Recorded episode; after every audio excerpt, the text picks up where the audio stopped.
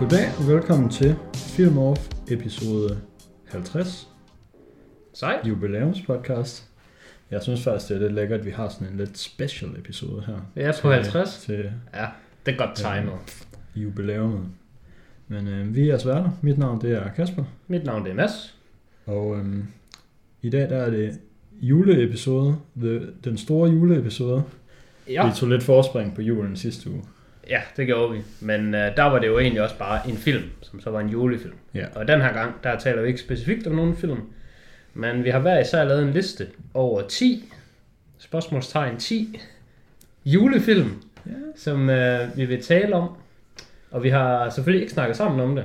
Så det jeg tænker, der, der er jo en risiko for, at vi kommer til at have nogen lidt til fælles.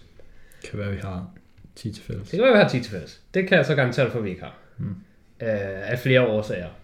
Men øh, jeg har sådan set sat mit op som en power ranking. Så nummer 1 er den, jeg synes, der er bedst, og så hele vejen ned. Okay. Det ved jeg ikke, hvordan du har gjort. Mine er sådan soft power ranking. Der er nogle af dem, Ja, hvor ja, den ene kan godt være over den anden. Jeg vil også sige, når først jeg kommer ned til 5, 6 og 7, så begynder det at være sådan lidt mere. Men jeg synes oppe i toppen, der er jeg sådan ret standhaftig. Alright. Um, men jeg synes egentlig bare, den, den måde vi skal gøre det på, det er måske, at vi vælger en af os, som bare tager sin liste.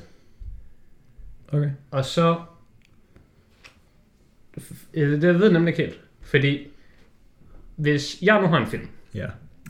lad os sige, jeg har en film som nummer 3, Mm. mm. og du så også har den som nummer 7, så, altså hvordan, hvordan gør vi så det? Siger du så bare, hov, den har jeg også som nummer 7, når vi er ved min, eller siger man så bare, eller gør vi det, at vi tager min nummer 1, og så din nummer 1, og så hele vejen ned på den måde, og så når vi kommer til nogen, der er taget, nedefra, så? så 10 op. Ja. Det kan vi også gøre. Er det sådan, vi gør det? Så vi tager nedefra op, Mm. Yes. Og så, hvis du nu har en nummer 8, som jeg så har senere, Ja. så siger jeg bare, at den har jeg senere, og så taler vi om den der. Og så når jeg så kommer til den på min, så Ja. springer man den bare over. Ja, sure, det lyder fint. Ja. Det var også det, jeg havde planlagt, bare op fra ned. Men vi laver twistet ned fra op. Ja.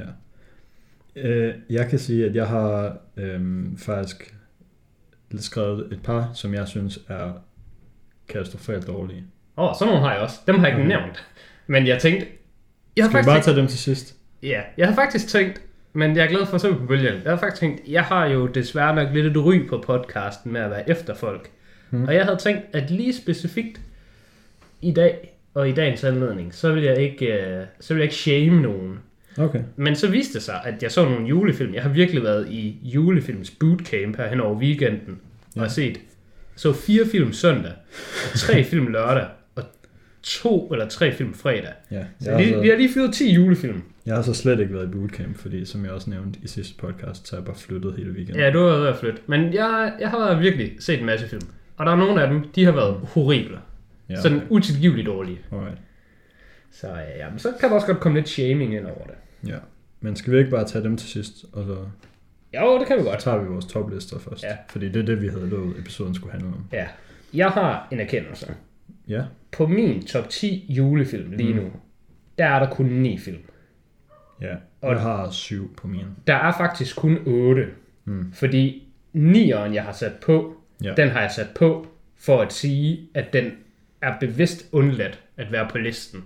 Men jeg ved, at den eksisterer. Så i virkeligheden skal min liste være 11 lang. Men øhm, jeg havde jo tænkt mig at starte fra start, fra toppen, og så som vi kom ned, så hvis du lige kom med nogle gode nogen, så kunne jeg lige hoppe på dem og lige sætte dem på min 9. 10. Ja. Og ellers så har jeg sådan to-tre, jeg havde tænkt mig at tage. Men altså, når jeg nævner dem, hvis du så ikke har dem på din liste, så kunne det jo bare være sådan, ja, okay, den er faktisk god. Ja, ja, men det var, det var sådan, hvis vi havde kørt den anden vej, så kunne Ja. jeg have gjort det smooth. Ja. Men øh, vil du starte med din 10'er? Det kan jeg godt. Øhm, til at starte med, så vil jeg sige, at jeg har faktisk sådan lidt... Jeg har prøvet at dele min julefilm sådan lidt op Mm-hmm. i sådan to julefilmskategorier, Ja, som jeg synes, der er inden for julefilm. ja. Og den første af de kategorier, det er film, der foregår om julen. Mm-hmm. Det er sindssygt tit romcoms. Ja. Øhm, og for eksempel Love Actually er nok et prime eksempel på den her. Okay, så det er din ene kategori, altså der foregår omkring julen. Yes. Når du siger omkring julen, mener du så omkring jul datomæssigt? Ja, til juletid. Okay, det er jeg ikke helt enig i, fordi det kan godt være, at Love Actually, den foregår omkring julen, datomæssigt, Ja. men den foregår også omkring julen, temamæssigt, Ja, og men det er også vigtigere. Ja, men det er også det, jeg mener. Med de her film, der er julefilm, fordi de foregår, når der er jul, Ja, så synes jeg, der er en skala, hvor, i den ene ende, der er de stadigvæk obviously julefilm, Mhm. og så kan man komme ned af skalaen, og så begynder de måske ikke at være så meget julefilm. Ja. Længere ned af skalaen har vi film, som jeg er sikker på, du også har tænkt dig at snakke om, som Die Hard, Ja. som foregår til en julefest, der er jul hele filmen, vi kan godt tage den nu. men det er ikke specielt vigtigt. Det kan jeg blankt afvise det der. Jeg kan blankt afvise Die Hard er en julefilm. Jeg synes heller ikke, det er en julefilm. Jeg vil, jeg vil gerne lægge hovedet på blokken og bare sige, det er afvist 100%. Die Hard er ikke en julefilm. Og det er derfor, jeg har haft svært ved at lave den her liste. For der er faktisk rigtig mange film, som er kategoriseret som julefilm. Som det har jeg ikke kunne tage med. Fordi Die Hard, det kunne bare have været en firmafest. Der er ikke noget juletema over Die Hard. Die Hard er en virkelig god film. Mm. Men den har ikke noget med julen at gøre. Andet end det bare tilfældigvis den dato. Det kunne lige så godt have været en firmafest. Og Die Hard havde også premiere i juli. Yes. Det er, den er ikke markedsført som en julefilm heller. Og så fucking endnu længere ned ad listen, der har vi nogen, som vi også snakkede om i sidste års juleepisode, som sådan noget Harry Potter. Ja, de altså- altså, altså- tidlige Harry Potter-film. Ja. Altså Harry Øh. Potter, den tager jo bare... Den, den, den udspiller sig jo hen over et skoleår. Ja. Og hvis du har en film hen over et år, så ja, så kommer julen. Men er Harry Potter en påskefilm? Er det en sommerfilm? Altså, det er jo bare en helårsfilm. ja, præcis. Det, altså, Die Hard, den, den, jeg forstår folk, der er i tvivl, men jeg er bare blankt afvist det. Men Harry det Potter, også bare- Harry Potter, så Ja. synes jeg, der, der, der er du helt fuldstændig, du har spist søm. Den er også nederst på mine Ja. ja. øh, eksempler på den her skala. Ja, men det er utilgiveligt. Yes. Die Hard er ikke utilgiveligt. Det er bare, jeg skal nok fortælle dig, hvorfor du tager Yes. fejl. Så den anden kategori af julefilm, det er film, som gør brug af det, jeg har valgt at kalde julens mytologi, som er sådan julefilm, hvor nisser eller julemanden eller whatever overnaturlige ting eksisterer. For eksempel sådan noget, ja. Eller at det er centralt, at, at det er juletema. Lad os sige... Altså, det, det kan være lidt, lidt svært at sige ved nogle film, der kunne man lige så godt sige, ah, men kunne det ikke lige så godt have været efterårsferien, eller hmm. kunne det ikke lige så godt have været en fødselsdag med gaverne og sådan noget. Men, men altså, hvor at det trods alt er lidt et stretch at Mm. trække den væk fra julefilm, ja, altså sådan tematisk. Fordi Die Hard, vil jeg sige, den er sådan Nå ja, ja, men Clear det der, cut. jeg vil sige, film, der foregår, når der er jul, der er prime eksempel på en julefilm derfra, det er Love Actually. Ja. Og så er der den anden kategori med film, der gør brug af julens mytologi, hvor man kan sige sådan noget som The Grinch. Jamen, øh, jeg er helt enig, så, så det, er var sådan, jo nemt. klassificeret dem. Øhm, min nederste film Ja. på min topliste af julefilm, Ja. det er The Christmas, nej, Christmas Chronicles. The Christmas Chronicles, det ved jeg ikke. Den udkom sidste år, og det er med Kurt Russell som julemanden. Det var en af dem, jeg ikke nåede at se. Netflix-film. Jeg har lige set, der er kommet en to. Jeg overvejede nemlig også, om jeg skulle sætte dem på Yes. min weekends Ja, skal, jeg, bonanza. skal jeg spoile lidt? Jeg synes, du skal tale om den, som du har lyst til. Okay, nej, men i forhold til andre ting, jeg har tænkt mig at sige. Det, jeg kan ikke vurdere, hvad du har Okay. tænkt dig at sige. Så skipper vi bare lidt øh, frem her, men jeg synes, etteren af dem var rigtig god, Ja. fordi den er sådan, den mixer lidt de to genrer øh, eller kategorier. Fordi den er det her med julens mytologi, med at julemanden jo findes. Men det der så sker, det er, at julemanden han crasher i New York, eller i en eller anden anden storby. Og så det har er de rimelig sjovt, hvis han crashede i New York, fordi det er Kurt Russell.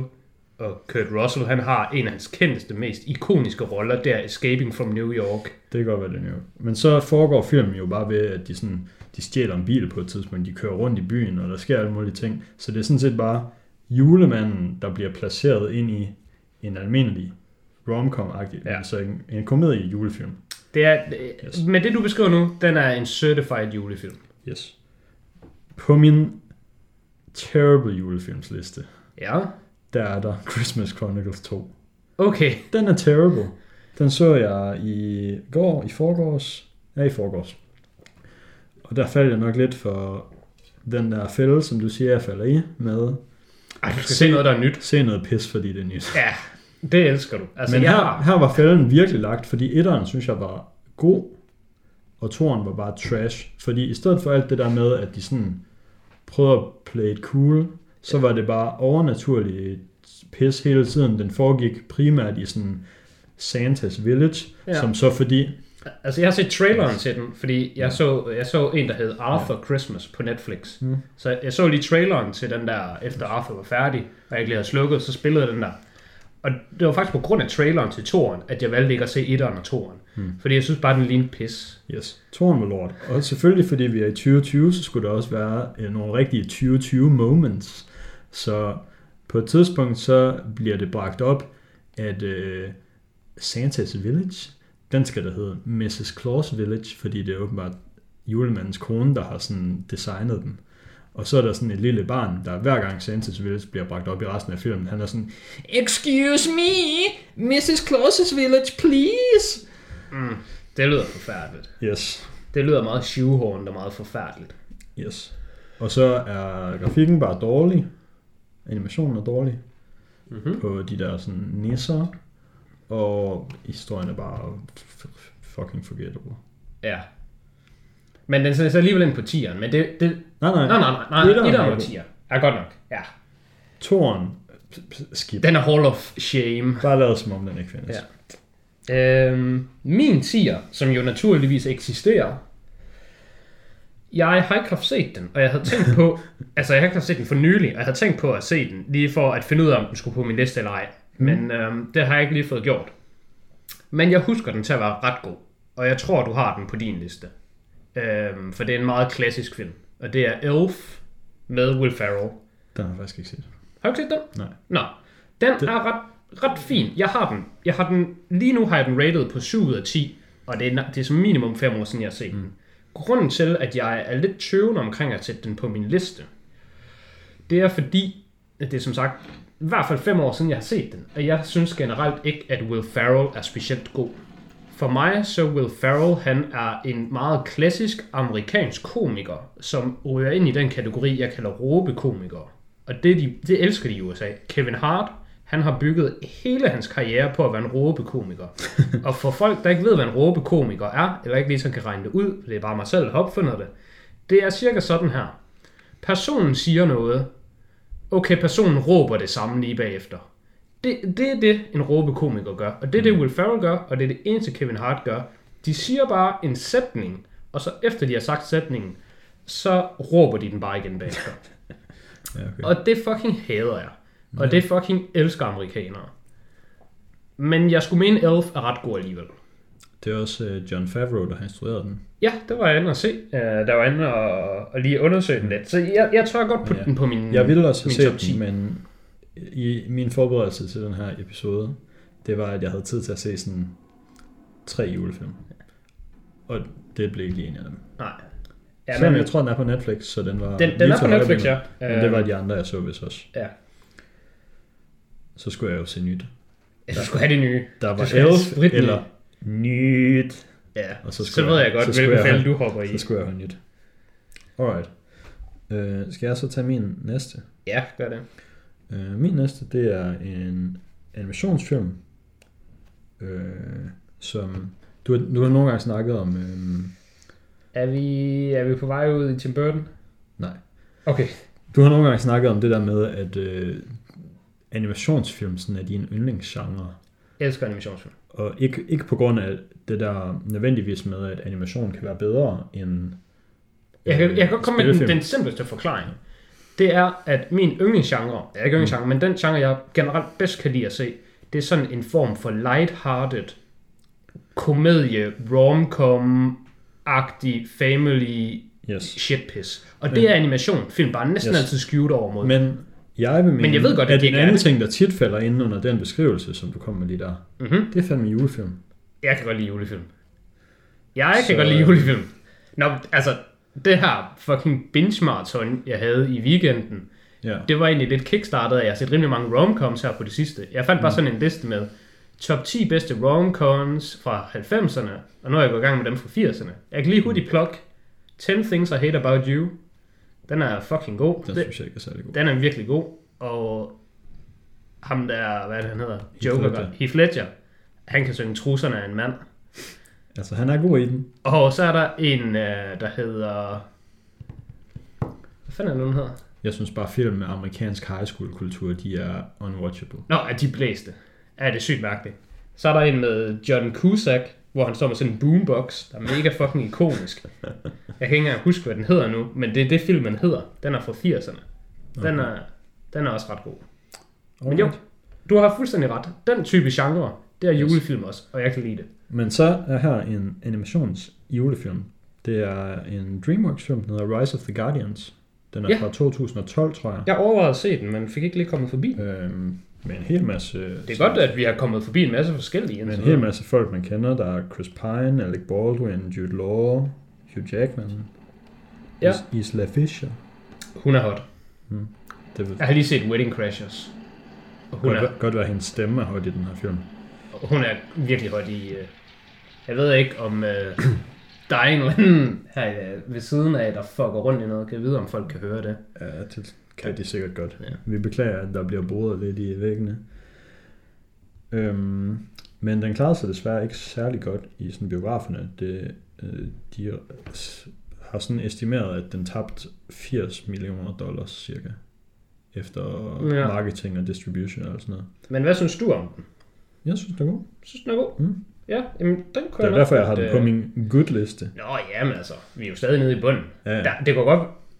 Det kan godt være, at jeg bare antager noget her. Jeg skal det- blankt det- indrømme, jeg havde fandme svært ved at finde Nå. mange gode Jeg mange julefilm, som jeg synes er Jeg har kun fundet 8, jeg kan stå ind for. Yes. Så det vil sige, min nummer 10 og min nummer 9, Mm. det er bare nogen, jeg bare lige finder på nu. Ja. Så det kunne være, du er i samme situation.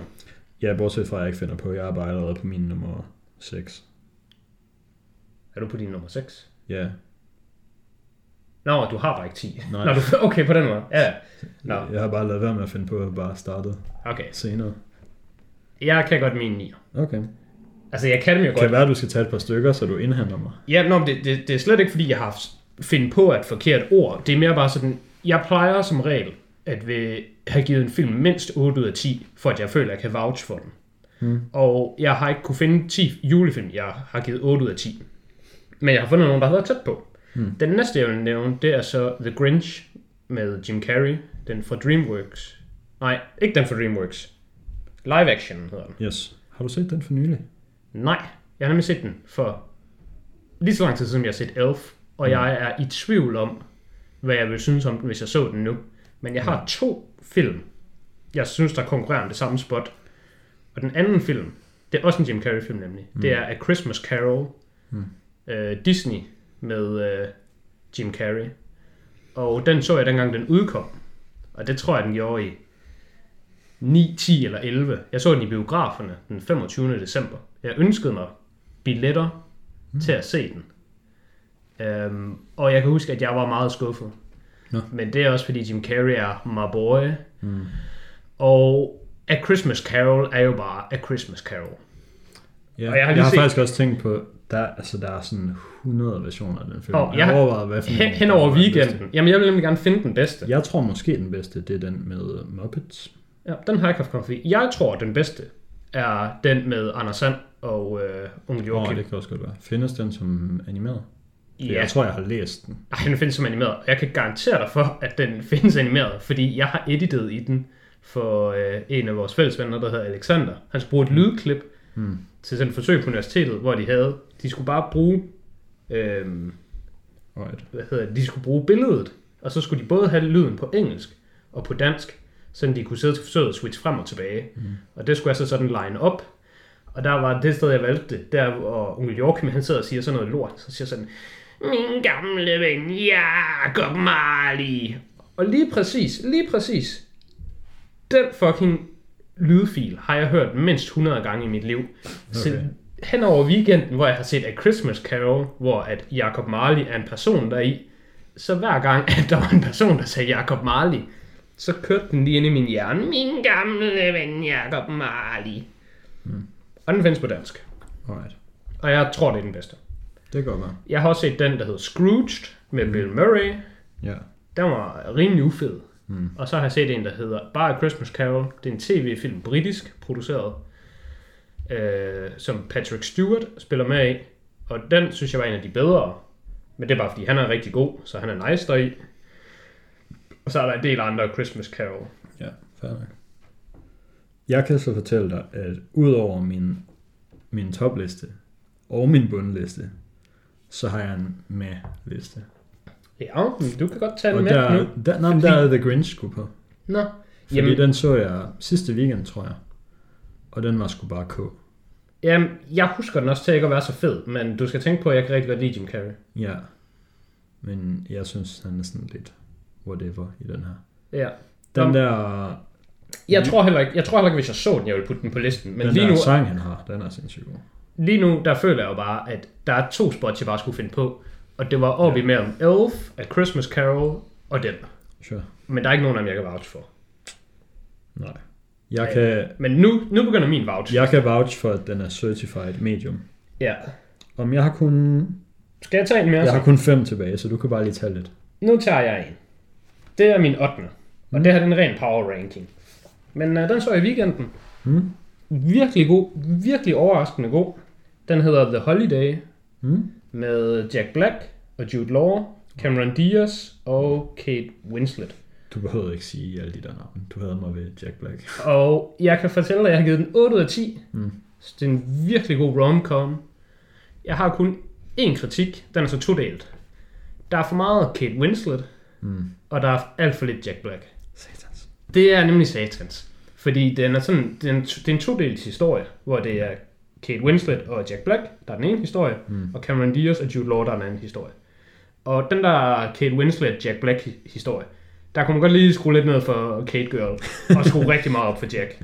Og så er der også en side-karakter i den historie, som også er ren gas. Han er virkelig nice. Han er super sweet. Mm. Men den er godt nok en julefilm. Men på en måde, så synes jeg godt, man kunne argumentere for, at den ikke er en julefilm. Fordi den handler egentlig bare om, at øh, de her to øh, kvinder deri, de bytter hus. De laver lige sådan en Airbnb house switch henover øh, juleferien. Hvor gammel er den her film? 2006. Ja. Øh, og jeg tror, det er en meget klassisk pigefilm. Og jeg synes virkelig, den var super god. Men man kunne godt argumentere for, at det kunne de lige så have gjort i efterårsferien. Eller sommerferien. Eller påskeferien. Mm. Så meget jul er der ikke rigtig over den. Men den er en julefilm. Men den er lavet nede på julefilm. Men den er virkelig en god, virkelig, virkelig, virkelig god romcom, synes jeg. Mm. Og som, som sagt, Jack Black, han er gas. Og han er virkelig god i den film. Det var også helt sådan, jeg tænkte, jeg kender jo godt svaret på spørgsmålet, men hvorfor er Jack Black ikke med i flere romcons? Han er virkelig god deri. Altså sådan, Ja. virkelig nice. Men altså, han er jo bare ikke eye candy for piger, I guess.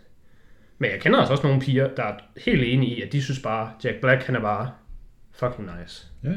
Altså, jeg ved, jeg ved heller ikke, om Jack Black han sådan lige frem er struggling for arbejde. Jeg tror måske, det kan også bare være, at han har andre ting at lave. Ja, og Fordi, altså, jeg synes måske heller ikke, han skulle det nu. nej, nej. det- toget er ligesom kørt. Altså, Ja, han skulle have lavet romcoms fra sådan 10-20 år siden. Men man kan sige, sådan en som Seth Rogen, han er jo heller ikke nødvendigvis det, kvinder vil have. Men han kan også godt være getting in there i sådan en slags film. Det kan han godt. Han kan godt være sådan en, en goofy boy. Mm. Skal jeg Det tage en var mere? som, Så tror jeg, vi er-. Cirka catched up. Ja, du kan godt tage med. Det er din nummer 7. 7. Og den kan jeg garantere, at du ikke har. Fordi den er helt ny. Uha. Og det er Happiest Season. Og den ved jeg, du ikke har set. Og jeg overvejede at anbefale dig den, og sagde, ah, det er også for dumt, fordi så sætter du den bare på din liste, og så har vi den begge to. Mm. Den er en, øh, jeg mener, det er en Hulu streaming Mm. Det er øh, produktion. Eller så er det en Sony, måske. Sådan. Det kan godt være. Sony har ikke deres egen streaming. Nej, det var også derfor, jeg er lidt tvivl om. Det er i hvert fald en eller anden form for streaming, der, der kom her for ikke så lang tid siden. Yes. Den, Hulu var jo der, de havde øhm, ja, Palm Springs. Palm Springs. Happy Season, den kom jeg lige til at tænke på, da du nævnte det der med uh, A Christmas Chronicle, eller hvad, hvad den hed. Mm.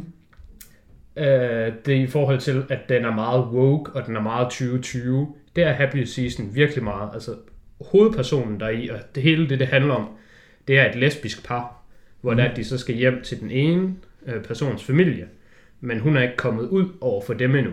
Mm. Men det er nok den bedste 2020-film, jeg nogensinde har set. Og ikke 2020 som den bedste film for året 2020, men sådan for de der wokeness. Fordi det føles ikke shoehornet, og det føles ikke bare crammed in der. Det føles mm. som om, at det er, jamen, Ja, altså man kan godt Hvis- lave en film, hvor det er det, den handler om. men det er lige præcis det, den handler om. Og, og det er sådan, hvis du fjernede det her fra filmen, så var filmen bare, så, så faldt den fra hinanden. Mm. Og så er det jo egentlig ret godt. Og så det den, Det er mere bare, når film vil have den der. og vi skal lige have den by the way, han er faktisk homoseksuel. Ja. Hendes bedste ven er selvfølgelig også homoseksuel, men det er klassikeren. Men, det det, det, kan jo sådan- bare, det kan jo bare være i virkeligheden. ja, det giver jo også okay mening. Det giver helt fin en mening. lesbisk at have en lesbisk ven, måske. Nej, det er en mand. Nå, okay. Men han, og han Det er, giver stadig mening. ja, han er stjernen af showet. Det er, han hedder Dan øh, Levy, og han er Eugene Levys søn. Ham fra American Pie, faren. Ja. Ham med verdens største øjenbryn. Ja, ja, ja. Og Eugene Levy er virkelig god. Mm. Og hans søn er fucking kanon. Mm. Det bedste, jeg kan anbefale med Happy Season, det er skuespillerne og karaktererne deri. De er virkelig sindssygt gode. Mm. Men det allervigtigste, den gør, det er, at den, den slår dig ikke oven i hovedet som seer. Den er ikke sådan en af de der øh, åndssvage homoseksuelle film, som Call Me By Your Name og Moonlight og alle de der andre oscar bait nu skulle jeg til at sige bøssefilm, fordi det er jo det, de er. ikke ment som bøssefilm som nedladende, men ment som bøssefilm som en actual bøssefilm. Mm. Fordi det er sådan nogle sørgelige, melankolske fortællinger, hvor det sådan, åh, jeg er homoseksuel, og ingen kan lide mig, og øh, nu er jeg bare ked af det, og I skal være ked af det, og du er bare dum, fordi du ser det. Alt det der fucking, hvor du bare ser filmen og bare synes, at nu er jeg bare i dårlig humør, og nu bliver jeg bare slået i hovedet med, at øh, alle mulige ting og samfundet er imod, alt sådan noget nonsens. Det er der ikke i Happy Season. Der er der en lille smule, den føles meget reel at se, men det er også en ret god oplevelse at se filmen. Så når du er færdig med at se den, så er du mere reflekterende. Det var jeg i hvert fald. Jeg var mere sådan, der er sgu nogle ting i det, men de føles også som rigtige mennesker, og der er ikke sådan en eller anden... Altså, der er en lesson to be learned, Mm. men du bliver ikke bare kontinuerligt slået oven i hovedet med det. Ja. Det var din syv, Det var min syv, ja. og så tager lige den seks også. Så Det vi, kan jeg godt. Så er vi begge to fem tilbage. Begge Ja, nemlig. men det har vi ikke. Fordi på min Det 6. kan godt være, vi, så kan det være, at vi begynder at Ja. ja. til, hvor vi overlapper lidt. Det gør vi 100%, fordi jeg ved, du har den her. For det er dig selv, der har anbefalet mig den. Yes. Og det er The Night Before. Alright. Det er jo hashbanden. Det er hashbanden. Speaking of Seth Rogen, men han er ikke engang med i den. Er han det? Jo, han er hovedpersonen i citationstegn. Det er Seth Rogen, Joseph Gordon-Levitt, og Og så Fa-. Falcon Guy. Ja, okay. Nå, ja. Th- This guy ain't even a gangster. His real name Nej. is Clarence. Okay. Hate my reference. Um, Ja, den, det er hashbanden. Så. ja, det er hashbanden. Og jeg, tror også, vi snakkede om den sidste år. ja. Den er virkelig god. Jeg synes Mm. virkelig, god. Ikke nok med, at jeg synes, det er en virkelig god sådan julefilm. Jeg synes også bare, det er en virkelig god hashbanden film. Jeg tror måske endda, jeg synes, det er den bedste hashbanden film. Og Mm. det giver jo god mening taget i betragtning af den genre, jeg beskriver, jeg godt kan lide. Ja. Det bare rammer julefilm. Jeg synes, den er bedre end Pineapple Express, som er den, folk ofte synes er bedst. ja, det er nok den, jeg synes skulle være den bedste, hvis man bare siger en straight hashbanden film. Til gengæld så vil jeg også sige, det er ikke en arketypisk hashbande film, men 50-50 er virkelig god. Og det 50-50 er, med virkelig god. Og Og Joseph jamen det er den også. Og jeg Men tror den er, ikke, den er ikke rigtig en Nej. film. men jeg Men synes stadig, The Night Before er bedre. Alright.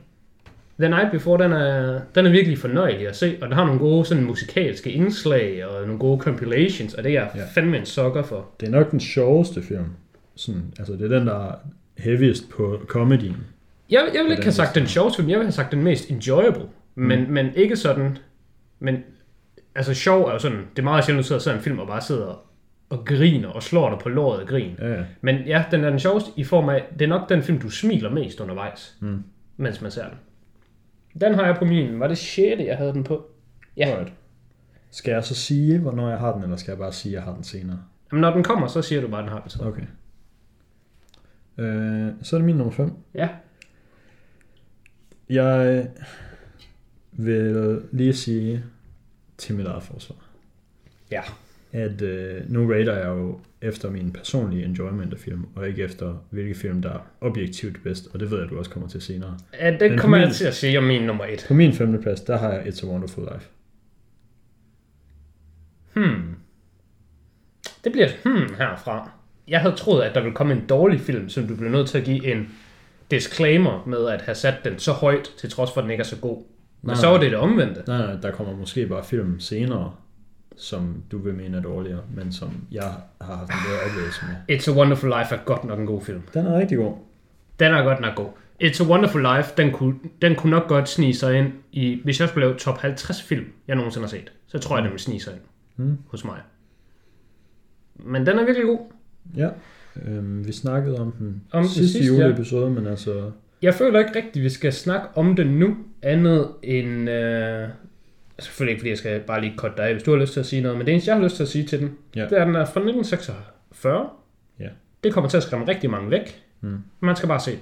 Yes. Og man kan da se den med farve, og det er Yes. faktisk godt lavet. Men man skal ikke være sådan en Kasper-type, der bare sådan, åh oh, wow, den her A Christmas Chronicles 2, den er jo ny, den er fra 2020, så skal jeg se den. Mm. For den er en lortefilm. Bare fordi den er ny, den er lort. It's a Wonderful Life, den er fra 1946. Det kan godt være, at det lyder som en svær pille at sluge. Det er det overhovedet ikke. Den er virkelig god. Og den er ikke Jeg bare vil- en klassiker for at være Jeg vil klassiker. sige til uh, It's a Wonderful Life, så har den nok haft 60 eller 70 år, hvor den bare har været den undisputed bedste julefilm i verden.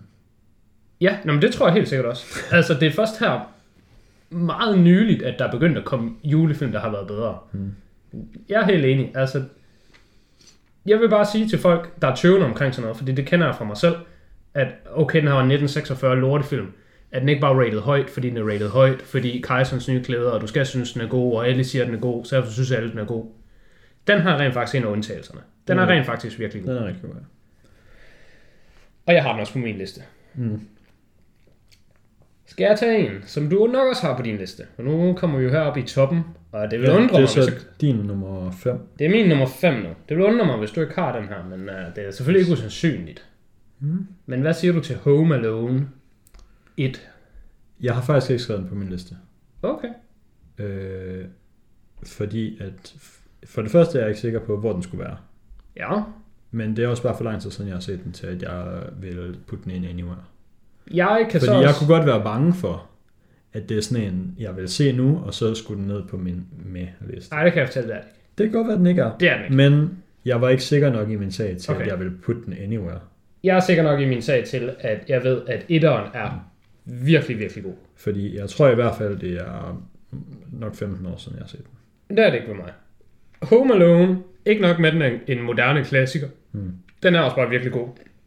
Og den er Ja. også virkelig sjov. Det er jeg glad for. Og skuespillerne, dem tror jeg virkelig vil overraske dig. Mm. Øh, især Marv, der er ham den høje af skurkene. Mm. Han er helt genial. Og han har en film, som jeg har haft på min watchliste i snart. Måske snart 15 år. Ja. Måske mere end 15 år.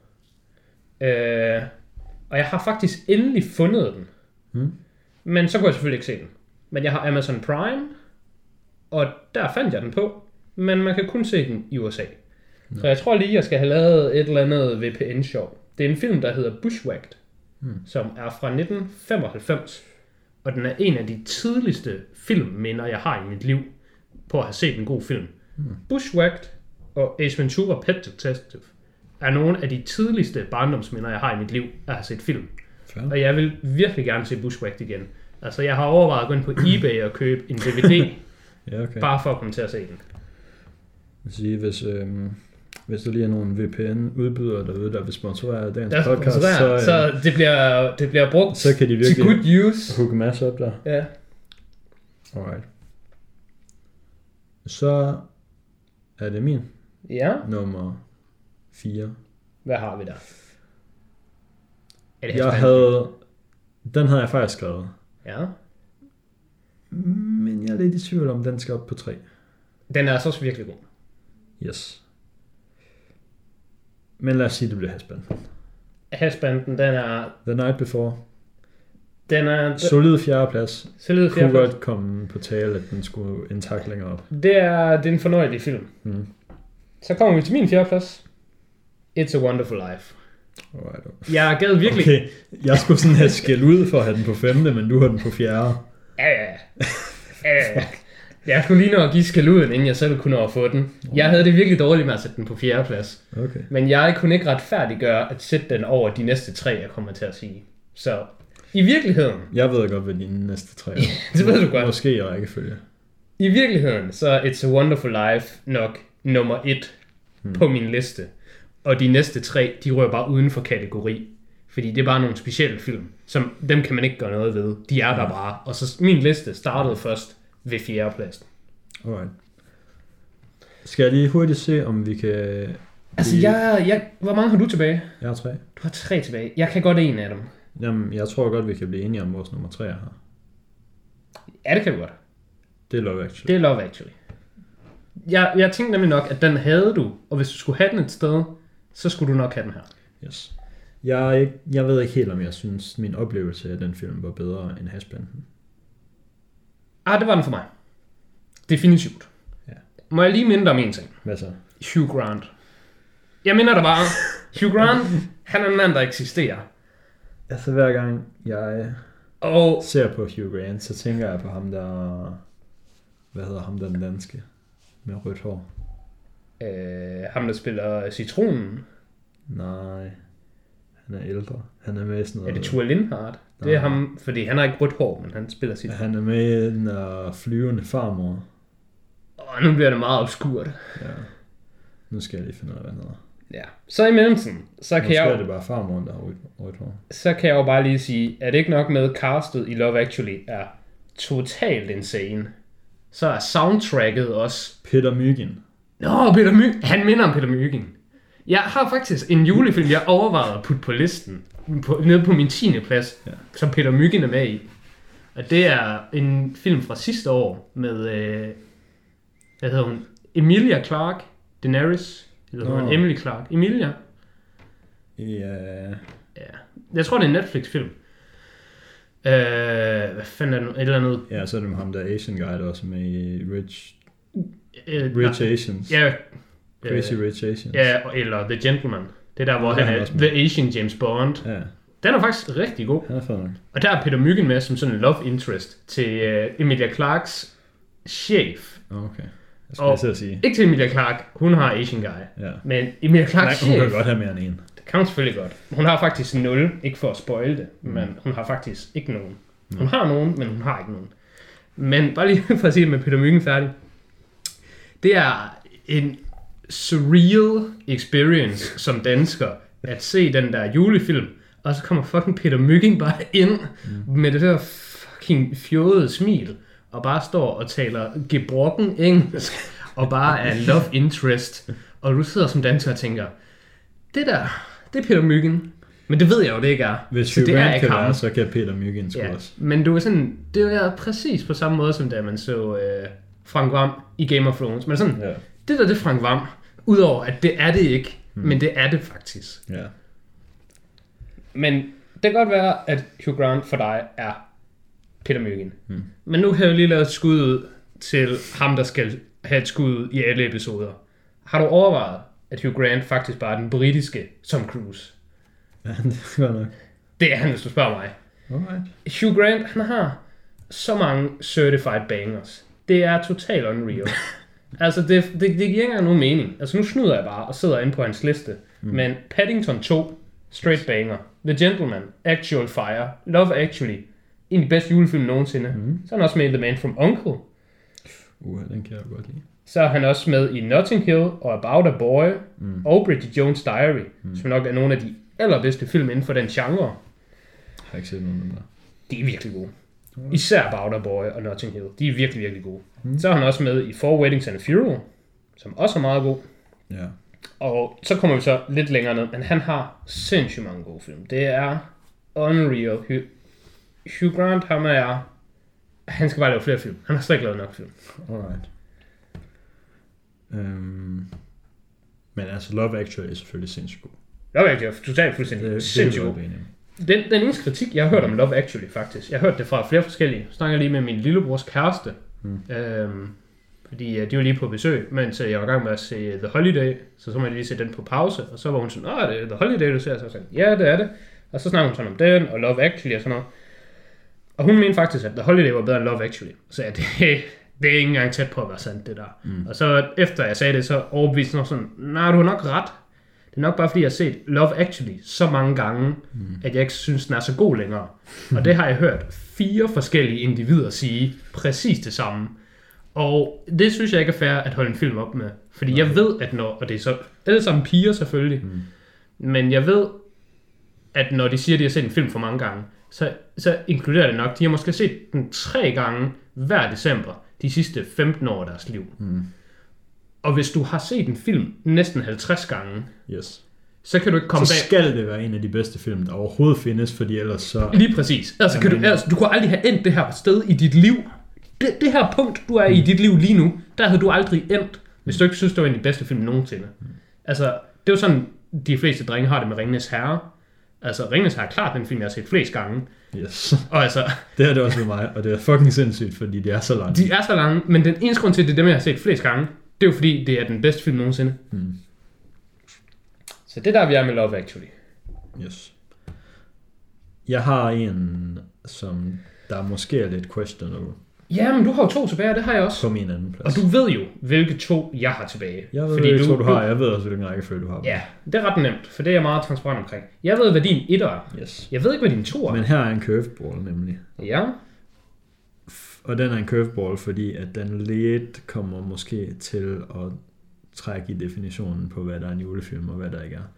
Men jeg vil argumentere for, at stemningen og den følelse, den her film giver, du skal ikke lige afsløre noget endnu. den øh, kan sådan den kan veje op for, at selve juletemaet i den måske ikke er helt så prominent, som det er i nogle af de andre film, vi har snakket om. Okay. Inden du afslører det, så vil jeg bare lige rose dig. Og mig selv selvfølgelig. Og rose lige alle, der deltager i den her podcast. Ja. For ikke at have nævnt Polarekspressen. Hmm. Fordi den ved jeg, der er nogen, der sådan nævner omkring sådan på lister. Og Polarekspressen er en af de film, jeg har set i weekenden. Hmm. Og jeg var nervøs for, at du havde på din liste. Hmm. For den har jeg på min utilgivelige liste. Jeg har så slet ikke set den, så der var ikke nogen fare for, at jeg kom til at sætte den på min. Jamen, jeg var også bare bange for, at det kunne være, du havde set den og bare sat, var sådan oh, en presset mand. Jeg ved ikke, hvad jeg skal gøre. Jeg sætter den bare på 9 eller 10, fordi den bare skal ind der. Ja, Det må man ikke engang. nej. Så jeg vil bare sige, vi er så højt op lige nu, at vi har kun din 1 og din 2 tilbage. Mm. Og jeg ved, hvad en af dem er. Så jeg tror, vi er kommet forbi de farlige. Yes. Du afslører bare. Okay, men jeg, jeg troede faktisk, at grunden til, at du stopper med det, det var fordi, du ville gætte på den. Men det var, det var bare fordi, du ville sige det der. Jeg vil bare sige det der. Jeg vil bare lige rose dig. Okay. For jeg kan overhovedet ikke gætte det. Det er Paddington. 2. Nej. 1. Ja, for der er juli. You tell me. Hvordan er Og- det jul i den? Altså starter den, hvor det... Hvordan den er det? foregår om julen, tror jeg. Ja, er det fordi barnet skal have Paddington julegave, eller hvordan er det? Der er et eller andet med... Hvordan er det præcis den er? Det er noget tid siden, jeg har set den. Og den, jeg bedst kan huske, det er toren. Jamen, toren er også lidt bedre, men den er mindre julet. Toren er overhovedet ikke julet, vil jeg sige. Nej, præcis. Men altså, den er julet i, at den sådan... Den giver dig de samme følelser, som en julefilm skal. Ja, altså man kan godt sidde og vibe, mm. men jeg vil faktisk sige, Thor Paddington 2 er tættere på en adventurefilm, end den er på en julefilm. Men man kan godt Altså- sige, at adventurefilm og julefilm, de giver begge to sådan en uplifting, good spirit-agtig følelse. Mm. Men, men Øhm, jamen, der er, er der nogen, der skal have Bjørn. De, han kommer ind på den der togstation fra, han er blevet sendt fra det der mærkelige land.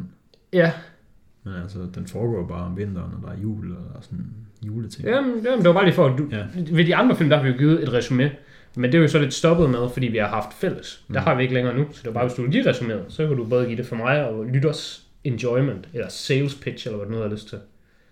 Jamen, jeg kan faktisk heller ikke huske den. Du kan ikke huske den så godt, men den er god. Og jeg var, jeg var nemlig, men jeg var inde og slå op, og jeg læste, at der var et magasin, der havde puttet den på sådan en eller anden liste af deres top 100 julefilm eller sådan noget. Ja, det er så heller ikke svært at komme på top 100 julefilm. Nej, nej. Men det må betyde, at der er nogen andre end mig, der synes, den godt kan kvalificeres som en julefilm. Ja, ja, det er rigtigt. Der er faktisk en ting, jeg ikke har fået fundet, men jeg overvejede det helt seriøst at lede efter. Men det havde jeg bare ikke tiden til. Men jeg tror, jeg vil gå lidt Sherlock Holmes på det her, nu hvor du nævner top 100 julefilm. Hmm. Kender du til Hallmark øh, Ja. studiet? Yes. Ja. Og de laver det, der hedder Hallmark-film.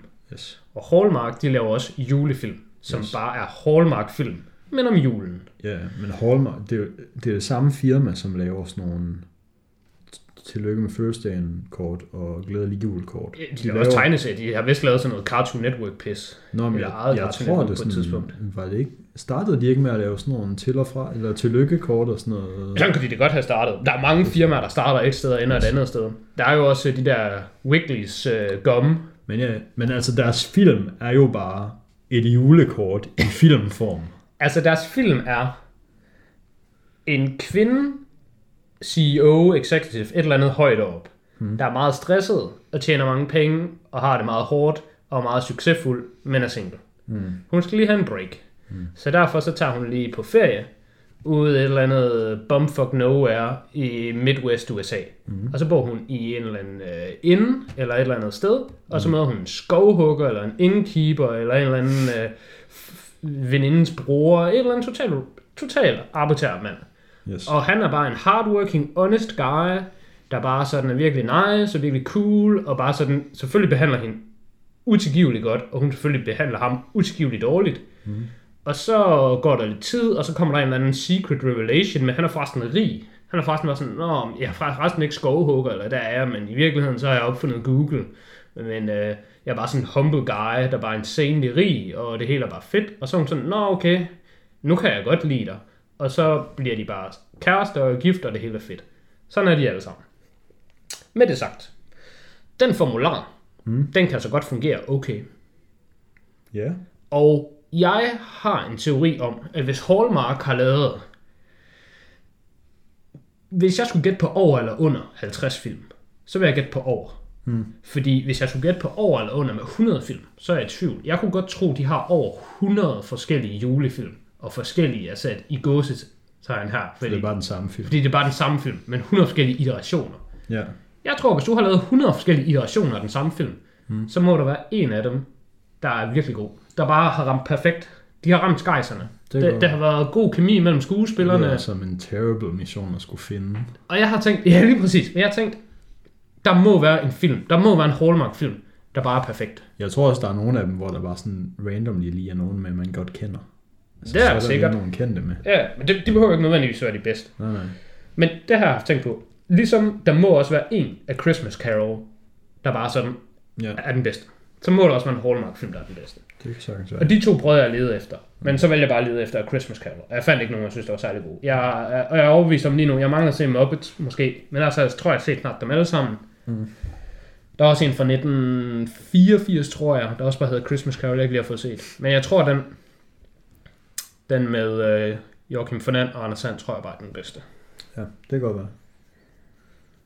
Mm, hvor kom vi fra? Du skal vi til din nummer to, Ja. Hvad var det nu, du havde nævnt? Kan du lige sige det igen? Paddington. Nej, det var Paddington. Det var sådan, vi kom ud i den tangent. Ja. Min nummer to, det er jo din nummer et. Ja. Det er jo Claus. Den er virkelig god. Mm. Og nu kommer min disclaimer, som din kom tidligere. Mm. Med It's a Wonderful Life, hvor det er sådan, jeg ved jo godt, at Claus objektivt set er en bedre film, og at den nok også objektivt set er en bedre julefilm, end den jeg har som min etter. Og jeg var faktisk meget i tvivl om, hvorvidt jeg egentlig skulle sætte Claus som nummer et. Mm. Men det kunne jeg næsten mærke sådan, det ville ændre på, hvem jeg var som individ. Det ville være at lave om på mig som menneske. Ja, nu vidste du også, at jeg ville have den, så kunne du jo bare... Hvis det også. Men der tænkte jeg, det er jo- det er jo... Jeg ved, om det ikke er sådan her, det er for folk, der sådan er politisk, jeg ved ikke engang, om man skal sige engageret, men folk, mm. der ligesom har en identitet bundet op på politik, som mm. for eksempel republikanere i USA. Og så kommer Donald Trump, bare et shit show, men du kan ikke lade være med at være republikaner, fordi det vil jo lave om på din identitet. Mm. Så i stedet for at lave en omrokering i din identitet, så fortæller du bare dig selv et eller andet, for at du kan retfærdiggøre det. Og det er Yes. måske der, jeg er med Claus. Alright. Men den er virkelig god, og vi havde en hel episode om den i Altså sidste det der, uge. du er med, at Claus ikke er din etter. Lige præcis. Vil der være, ja. Lige præcis. At det, det burde måske nok være. Mm. Men man kan bare ikke. Mm. Ligesom der kan aldrig komme en komediefilm, jeg kan rangere højere end Ace Ventura. for den var med til at, til at danne mig som menneske. Ja. Det har den her, jeg har som et også. Ja. Jamen, der, der er ikke så meget mere at sige om Claus. Vi har, hvis man vil høre om handlingen og hvordan den er lavet og sådan noget, så har vi jo sidste uges episode. Og ellers så kan vi bare sige, at den er på Netflix. Ja, og den er virkelig. Og jeg har givet den 10 ud af 10, fordi man ikke kunne give den højere. Men den har virkelig fortjent den status for mig, fordi jeg plejer at have det, alt der er 8 ud af, 8 ud af 10 eller højere, det er sådan nogen, jeg vil stå indenfor. Mm. Og så jo højere op jeg, jeg ligesom giver dem, jo mere vil jeg sådan aktivt tale folk ind i dem. Altså bare sådan, jeg kunne finde på at gå hen til folk og sige, apropos ingenting, mm. har du overvejet til Claus, og nu skal jeg fortælle dig, hvorfor du skal gøre det. Altså jeg er en, jeg er lige pt. en uh, Jehovas vidner mm. for julefilmen Claus. Og jeg har anbefalet den til mindst, jeg tror fem forskellige personer, mm. jeg har interageret med hen over de sidste to uger. Der har jeg bare sagt, hvis du skal se en julefilm, hvis du er tvangsanlagt med familien, og du skal vælge en julefilm, så skal du bare vælge Claus, og den er på Netflix. Det har jeg sagt til min mor, min far og min lillebror. Det er faktisk mere end fem. Jeg har faktisk sagt det til virkelig mange mennesker. Yes. Og nu siger jeg til alle vores lyttere, den skal man se. Ja, jeg skulle til at sige, øh, at det er jo faktisk, altså det er jo bare min yndlingsjulefilm. Jeg synes, det er den bedste julefilm. Jeg gik så op for mig, at det giver ikke så meget, der er ikke nogen grund til at sige det, fordi den er jo på nummer et på min liste, så det giver ligesom sig selv, at det er den holdning, jeg har Ja. til den. Men, hvad så hvis det ikke bare er julefilm? Hvad så hvis vi bare har alle film i verden? Bare, hvis du skulle lave en top 10 bedste film, kommer Claus på den? Den er selvfølgelig på din top 10 julefilm, fordi Ja. yeah. den bedste julefilm. Jeg ved ikke, om den er getting inde på en top 10, Nej, for du er også en anden type. men Du er en anden type, der ikke vægter den lige højt. hvis vi siger sådan noget top 25, så er den nok, så er den der nok. Jeg er nemlig i tvivl om, og det er nu, det bliver mærkeligt. Mm. Men det er også nu, jeg kan retfærdiggøre, at Claus ikke er nummer 1. Hvis jeg skulle lave en top 10 bedste film nogensinde, Mm. jeg er også i tvivl om, Claus vil komme på ved mig.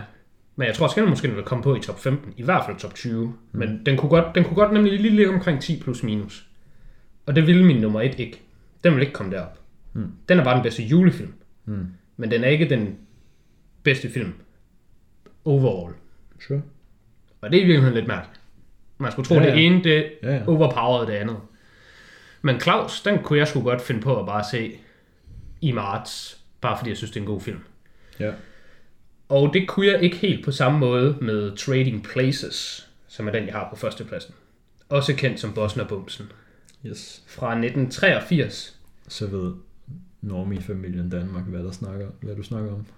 Ja, jeg ved ikke, hvor udbredt Bosner Bumsen egentlig er. Mere udbredt end Trading Places. Og det er den helt sikkert, men bare som film. Ja. Jeg tror altid, jeg har overvurderet den. Jeg tror altid, jeg har, jeg har anset den næsten som om, det slot, som øhm, It's a Wonderful Life har i amerikansk kultur, Hmm. sådan har jeg det næsten bare med Boston Bumsen i dansk kultur. Men det tror jeg bare er forkert. Jeg ved ikke hvorfor, men det er jo nok bare fordi, jeg som barn har set den på TV2 eller eller andet pis. Ja, jeg og så vil har jeg også bare, sige, jeg har altså, antaget, at den jeg er tror, kanon. den er sådan okay sådan integreret i ja. dansk kultur, i og med, at det har været en film, der har været vist meget på tv. Ja. Fordi jeg har også set den før, og det har også været på Flow. Ja. Men hvis jeg skulle komme med mit bud for It, It's a Wonderful Life, hvad den er i amerikansk kultur, Mm. Jeg tror, jeg har et bud på, hvilken film, der har taget den plads i dansk kultur. Mm. Og det er Alene Hjemme. Det kan godt være. Jeg tror, Alene Hjemme er den største julefilm i dansk tv.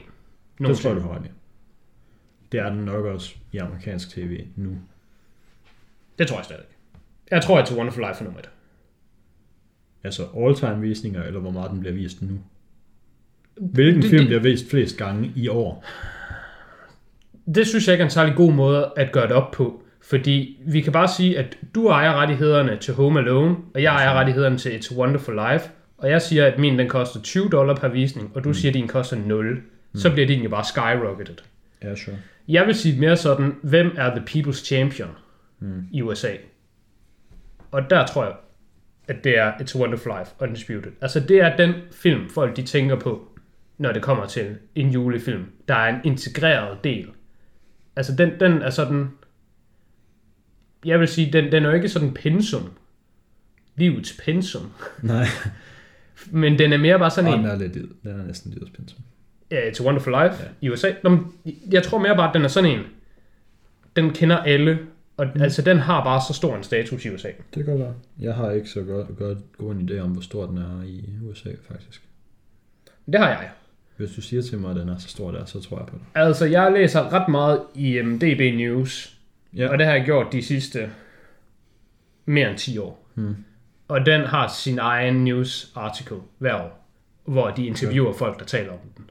Okay, Og det har andre film ikke på samme måde. fair. Så det, det er det, jeg baserer det på. Hmm. Og det synes jeg er et ret godt grundlag. Ja, det viser der noget om, sådan, hvad der er oppe i Ja, deres kultur. fordi ellers så havde de jo valgt en anden film. Ja.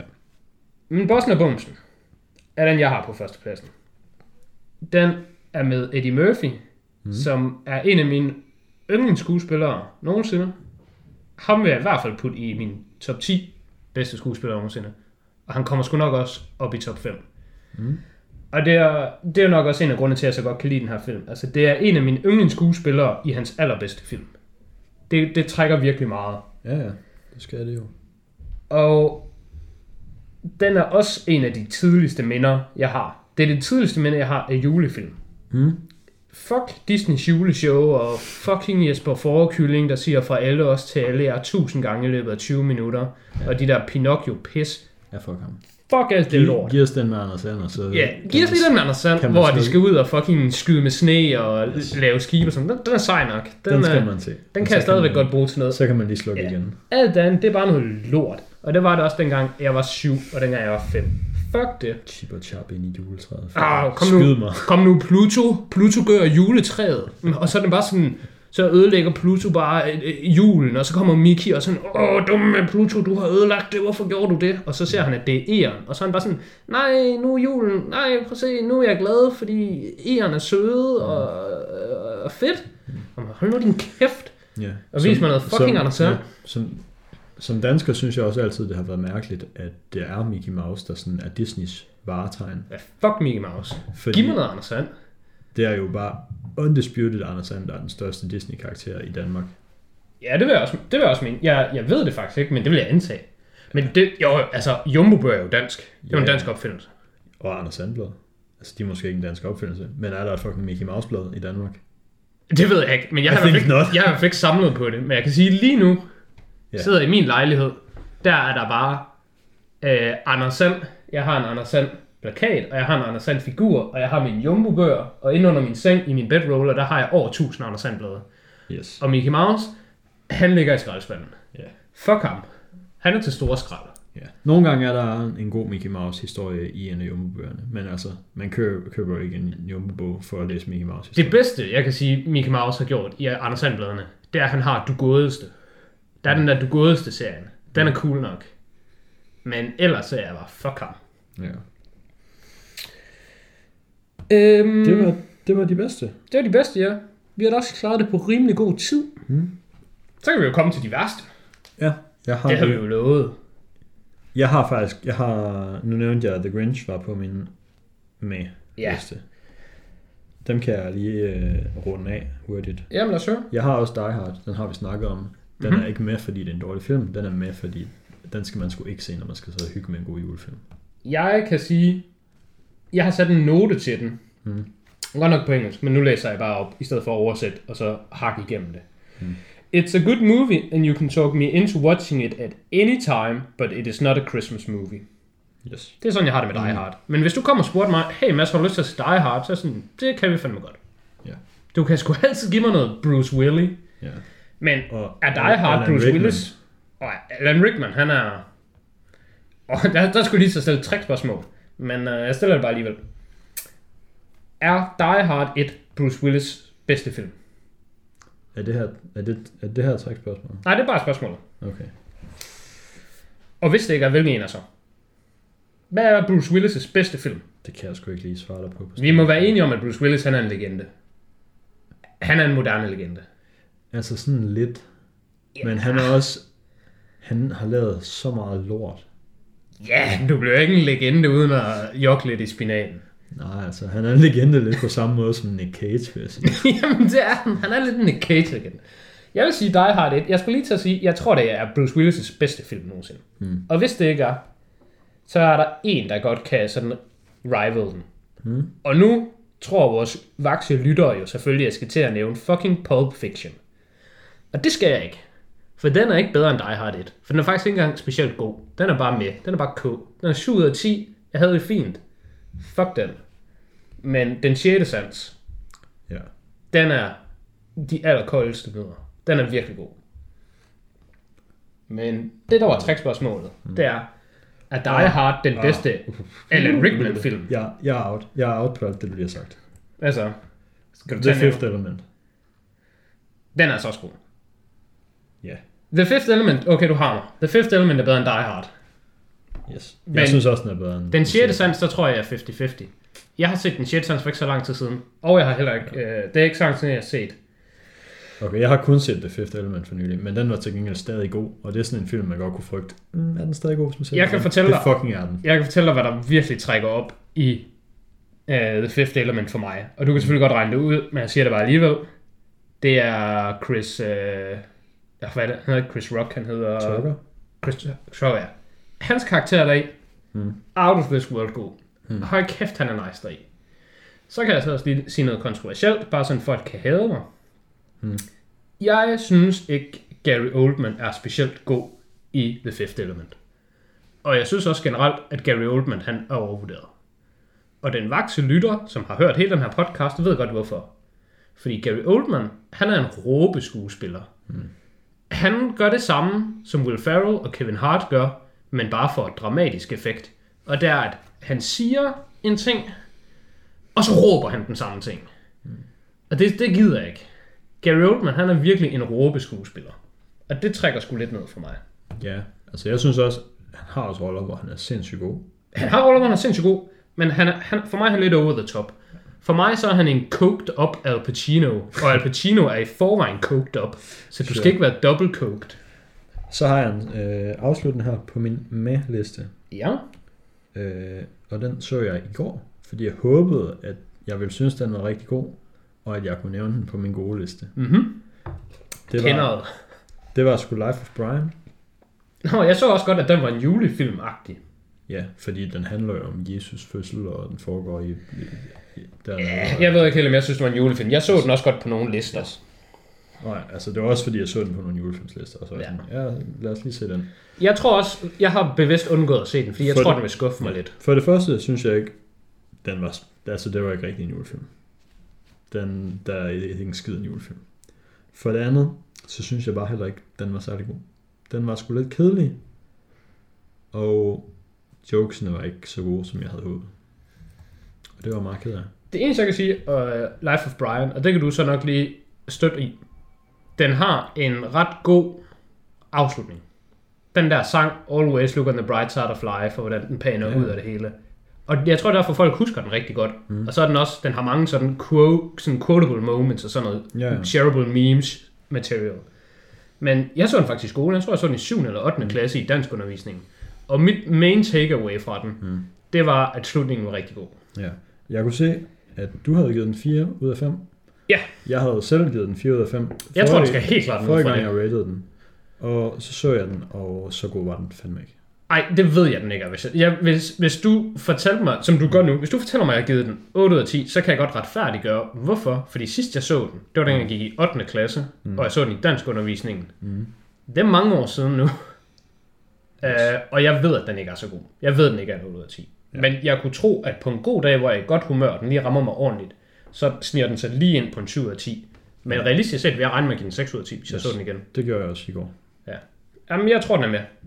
Det var det, var det jeg havde på min medliste. Har du nogle øh, virkelig... Jeg har en nogle, du skæld ud virkelig liste. vil afskrække? folk Jeg har en se? skæld ud liste. Jeg har jo haft Christmas Chronicles 2. Ja. Jeg har en mere, men du kan lige komme med nogen. Jeg giver lige noget skæld ud til Polarekspressen.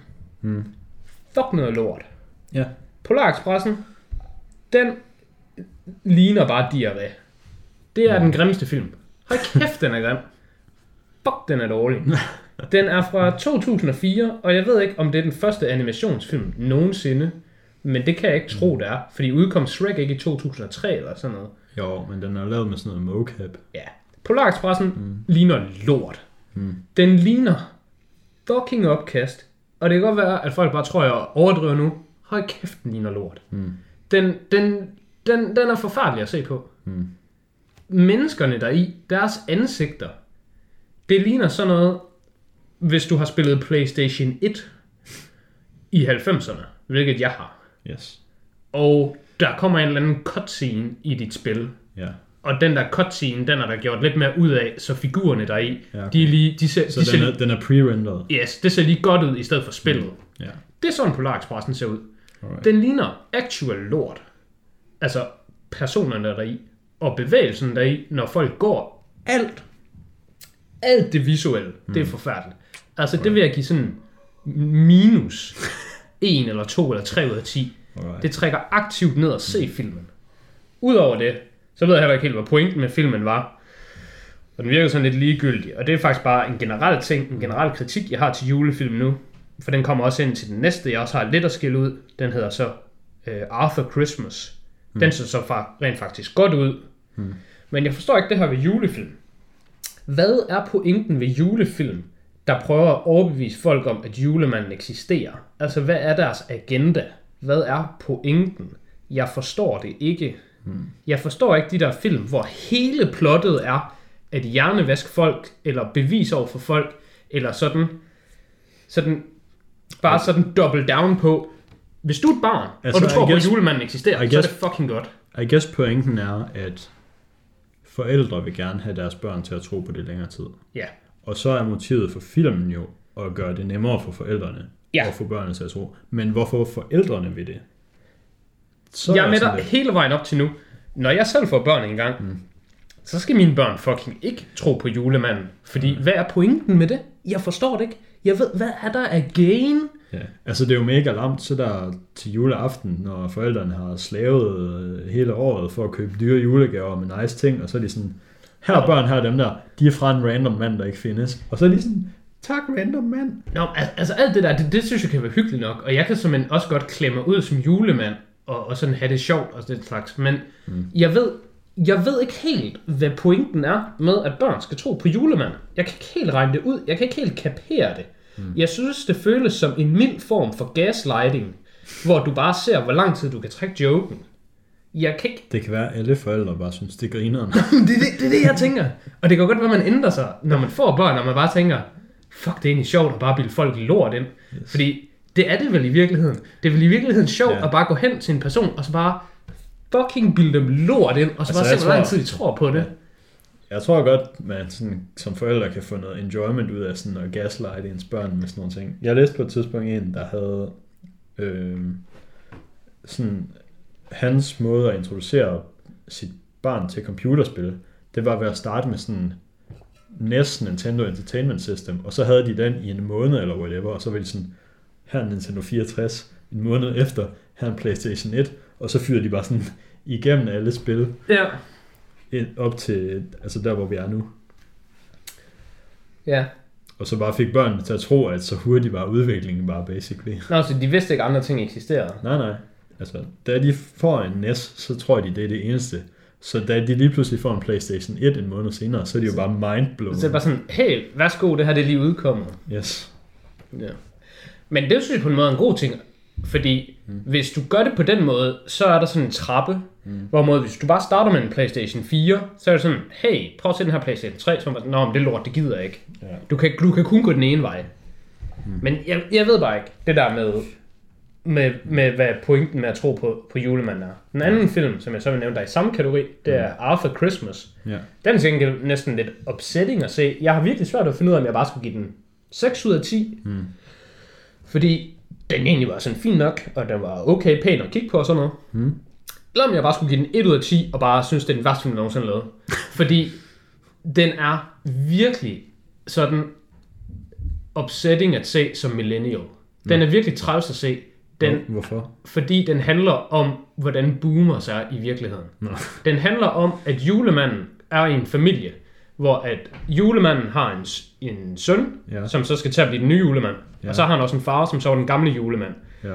Og man kan selvfølgelig godt bare se filmen og bare tage det at face value og ikke læse noget ind i det og bare sige, haha, det er sådan lidt sjovt. Uh, Grandpa Santa, han er den gamle julemand, og nu har vi den her julemand, og nu kommer der en ung, moderne julemand, og prøv at se, hvordan de er julemanden forskelligt. Mm. Men hvad den i virkeligheden handler om, Der hvordan den gamle boomer julemand, han har svært ved at acceptere den nye millennial julemand, der kommer, og bare klarer tingene med teknologi, mm. og har et, et rumskib i stedet for en, sådan en slæde, og alt sådan noget lort.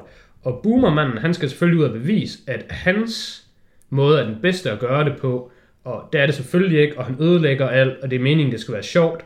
Og ham der millennial julemanden, ham skider de bare ned i halsen hele vejen igennem filmen, bare sådan, haha, fuck dig, dit system, det afleverede kun gaver til 200 millioner børn på rekordtid, men der var et barn, du glemte, så derfor er dit system lort, og du er bare dårlig. Mm. Og fordi du sagde, at det var en succes, var han sådan, nå, altså, jeg havde en fejlmargen på 0,000000001. Så han, ja, fuck dig, du har glemt et barn. Du er ligeglad med børn, du hader børn, du har glemt et barn.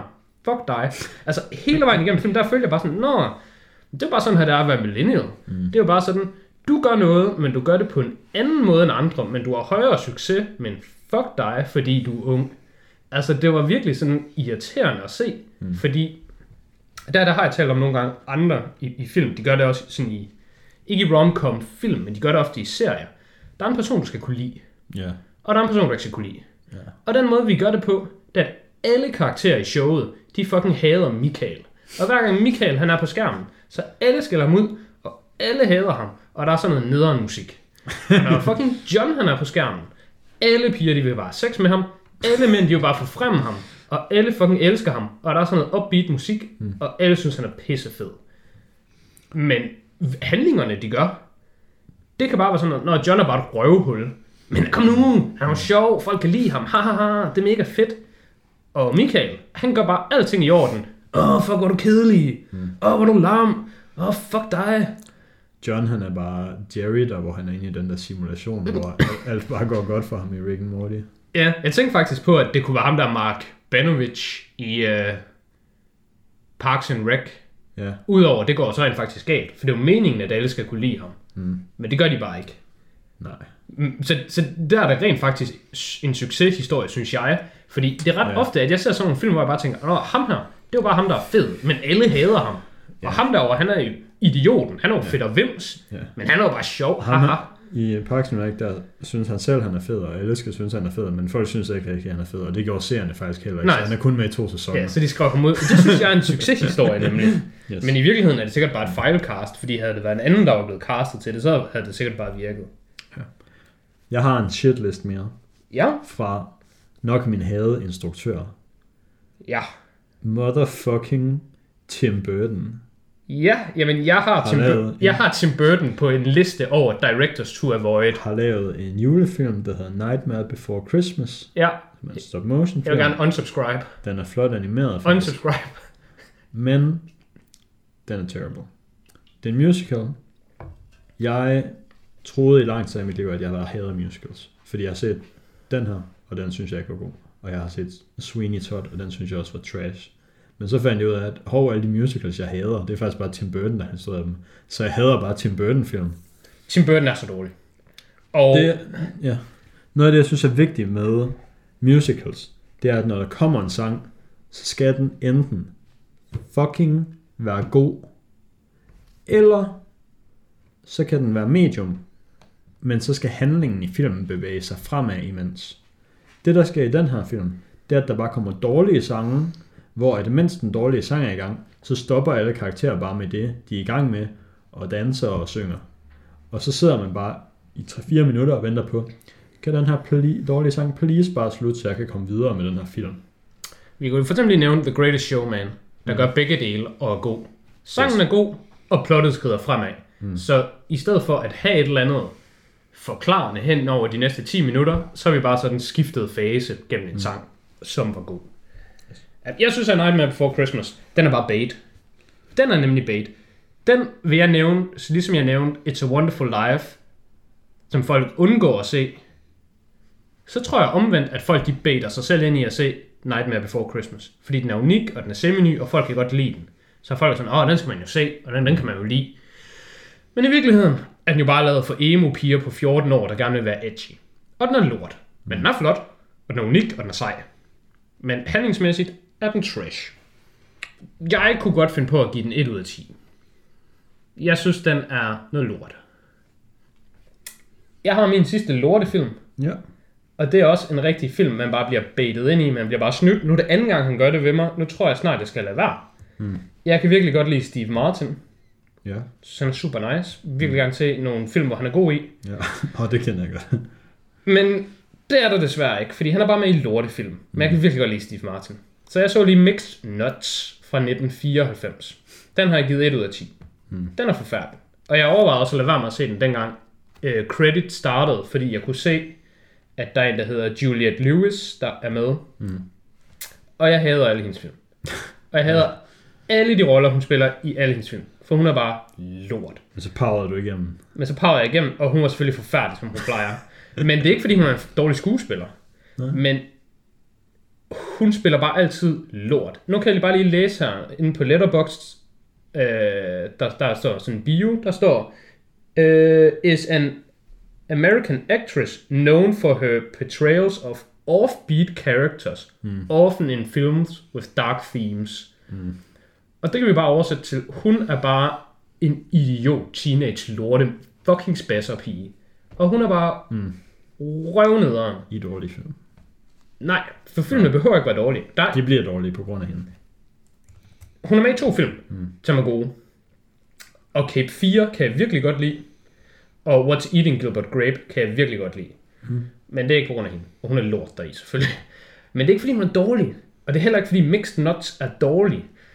Men det er specifikt den type film, jeg synes er allerdårligst. Mm. For den er på den modsatte ende. Hvis vi kan blive enige om, at min yndlingsgenre, det er den der form for lidt feel-good film, mm. med nogle karakterer, man godt kan lide, og man rooter for, og som Altså enten så er de et godt sted i livet, og så er man glad, mm. eller også så er de et dårligt sted i livet, men det er ikke deres skyld.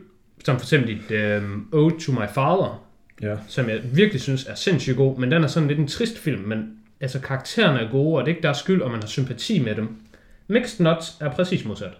Det er bare idioter, der er et dårligt sted i livet, fordi de tager dårlige beslutninger, og de er nogle fucking spasser, og man har ingen sympati, men de vinder selvfølgelig bare. Fordi de slår jo bare en mand ihjel ved et uheld, og så er de bare sådan, ah, ups, vi gemmer ham bare. Men så kommer politiet og opdager dem, og så er de sådan, hov, har I lige slået den her mand ihjel? Så er de sådan, nå, whoops, vi prøver lige at flygte, og så er de bare sådan, nej, I behøver faktisk slet ikke flygte, fordi ham, der I slog ihjel, han var egentlig bare en seriemorder. Så nu får I bare et uh, reward på en kvart million dollars, fordi at det var bare mega fedt, I fangede ham. Og det var forresten jeres udlejer, der var ved at smide jer ud af bygningen. Men nu kan I bare bo der gratis, fordi I er bare de bedste i verden. Og alt er lort, og den varede en time og 33 minutter. Og det var den længste time og 33 minutter. Og alle karakterer var forfærdelige. Mm. Og det var bare sådan, det er den type mennesker, hvor hvis de eksisterede i virkeligheden, så vil jeg ikke associeres med dem. Mm. Jeg vil bare sådan, hvis den her person er i et rum, jeg er i, så vil jeg bare gå ud af rummet, for ikke at blive roped ind i deres lorte historie, og mm. ind i deres lorte liv. Det, det er bare folk, der er forfærdelige. Og hvis du synes, det er fedt at bare se en masse forfærdelige mennesker være lamme i lang tid, så er filmen selvfølgelig god. Ja, okay. Men det kan jeg ikke lide. Så derfor hader jeg den. Mm. Ja. Det var en god uh, rant at slutte af med. Jeg, jeg, jeg tror ikke, jeg har mere at sige. Jeg føler ikke, jeg kan top. Jeg kan ikke top noget nu. Nej, nej, men jeg føler, vi har kommet med nogle gode, øh, og nogle to avoid. Jeg Ja. ved ikke, om vi skal skrive sådan, dem i vores beskrivelse. Eller sådan noget. Jo, Så, man kunne måske godt... så kan det godt være, at folk ikke lytter til episoden. Ja. Det kan være, at øh, vi skal lave en lille blogpost med dem senere, som man kan læse. Så man kan læse, ja. Ellers så... Øh, det skulle Ellers nok så have sagt i starten. bare lytte. I, ja, I stedet for at sige det nu til sidst, skulle jeg nok have sagt i starten, at man kunne lige tage papir og blyant frem, eller mobil eller andet, og så når vi nævnte nogle film, så kunne man lige skrive dem ned. Mm. Kunne man lige, sådan, mm. lige tage dem hen ad vejen. Det er nok i virkeligheden det smarteste. Det kan jeg skrive i beskrivelsen. Skriv det i beskrivelsen, ja. Det er fucking smart. Det var alt, jeg havde. Ja. Du må runde af, som du har lyst til. Ja, jamen øh, jeg har ikke, ikke så meget andet. Jo, jeg tænkte faktisk på en ting, jeg ville sige til at runde af i dag. Fedt. Hvis man lytter til os på nogle platforme, hvor man kan gøre det, så er det faktisk sådan okay nice for os, hvis man lige trykker follow eller like, eller hvad, hvad fuck man nu kan. Så hvis man lytter på Spotify og ikke er follower, så synes jeg, man skal follow. Ja. Hvis man har tænkt sig at høre flere episoder. Altså, det kan godt være, at Det er gratis, sådan- det er gratis at gøre, og det, fucking chills, nu hører jeg aldrig flere episoder. Og Og så har jeg selvfølgelig bare brændt den bro. Men ellers så kan man ikke gøre det. Og Også, så, selvom, også som ikke regulære lyttere, det er gratis at, at følge nogen, og altså det, det, det er sgu fint. Det, det hjælper sikkert også i en eller anden algoritme. Ja. Ellers så vil jeg bare sige um, tak, fordi I lyttede med i den her episode. Og um, vi håber, vi gør um, julehyggen hjemme ved familien Danmark bedre for nogen, Ja. end den ellers Hvis man sidder og stener, så kan man skulle lige sætte en god film på, og så kan man stene med den. Det kan alle skulle samles om. Yes.